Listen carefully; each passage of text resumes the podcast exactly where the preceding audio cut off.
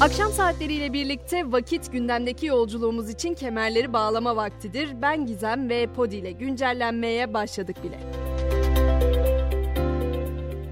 İlk olarak yangınlarla başlayacağız. Dünyanın hemen hemen her yeri yanıyor. Yunanistan'da yangınlar dördüncü gününde devam ediyor. Dede Ağaç'taki yangın nedeniyle kentteki üniversite hastanesi tahliye edildi.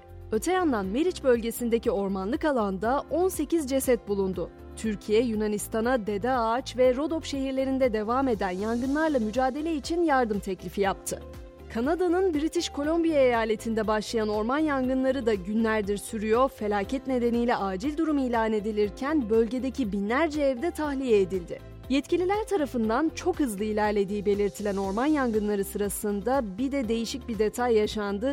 Deniz suyu ve yangın birleşerek Fire Nado yani ateş su hortumu oluşturdu.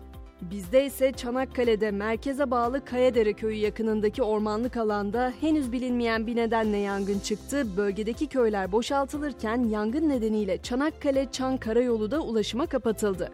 Ekiplerin havadan ve karadan müdahalesi sürüyor.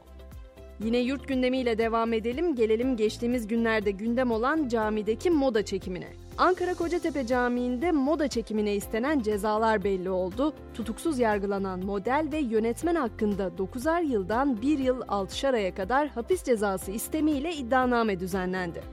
Tam unuttuk derken Covid-19'u da yeniden konuşur olduk. Çin'de Eris varyantı Covid-19 vakalarında hakim hale geldi. Eris kaynaklı vakalar Nisan'da ülkedeki toplam vakaların %0,6'sını oluştururken Ağustos'ta bu rakam %71,6'ya çıktı. Covid-19 salgınında sınırlarını kapatan Kuzey Kore ise yaklaşık 3 yıl sonra yurt dışına uçuşları yeniden başlattı. Pyongyang'dan kalkan ilk yolcu uçağı Çin'in başkenti Pekin'e indi. Hemen biraz da teknoloji dünyasında gezinelim. WhatsApp kişilere şu an faydalı bazı metin biçimlendirme seçenekleri sunuyor olsa da firma bu konuda daha fazla imkan sunmak istiyor ve yakında kod blok seçeneği geliyor. Türkçe'ye yüksek ihtimalle kod bloğu olarak geçirilecek. Bu biçimlendirme seçeneği uygulama içerisinde mesaj olarak kod paylaşımını daha okunaklı hale getirecek. Buna özellikle yazılımcıların çok sevineceği belirtiliyor. Yapay zeka ile desteklenen yeni bir uygulama ise soy ağacı araştırmalarını biraz daha kolaylaştırmayı hedefliyor. Photodata olarak adlandırılan uygulama, kullanıcıların fotoğrafları, tarihi kayıtları ve genetik verilerini kullanarak aile geçmişini keşfetmesini sağlıyor. Bunun için herhangi bir eski fotoğrafı uygulamaya girmeniz yeterli. Yapay zeka destekli algoritma fotoğrafın çekildiği yılı tahmin edebiliyor. Peki hiç müziği teninizde hissettiniz mi? Tüylerimizi diken diken eden bazı eserler olduğu doğru ama artık müziği tenimizde hissetmek de mümkün olacak. Bunun yolu haptik giysiler. Başta işitme engelliler için geliştirilen haptik giysiler giderek yaygınlaşıyor. İki ayak, iki el bileği bandı ve göğüs kafesine takılan bir sırt çantasından oluşan elbise müziğin her notasını vücutta hissedilecek titreşimlere dönüştürüyor. Müzikten söz etmişken de o renkli dünyanın belki de en renkli hamileliklerini geçiren ünlü şarkıcının yeniden anne olduğu haberini vermek isterim. Rihanna'dan bahsediyorum elbette.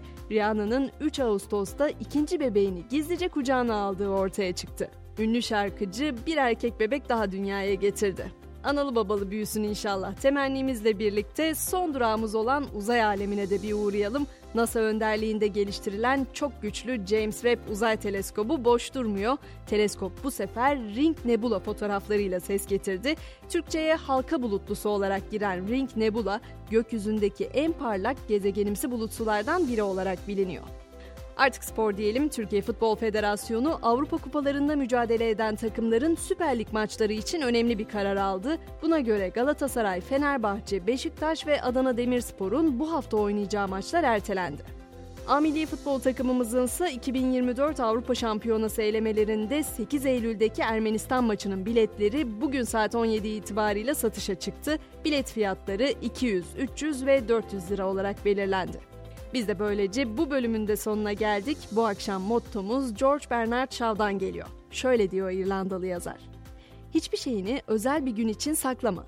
Nefes alabildiğin ve yaşadığın her gün özeldir. Yarın sabah ben yine buradayım. Sizi de bekliyorum elbette. Yeniden görüşünceye kadar şimdilik hoşçakalın.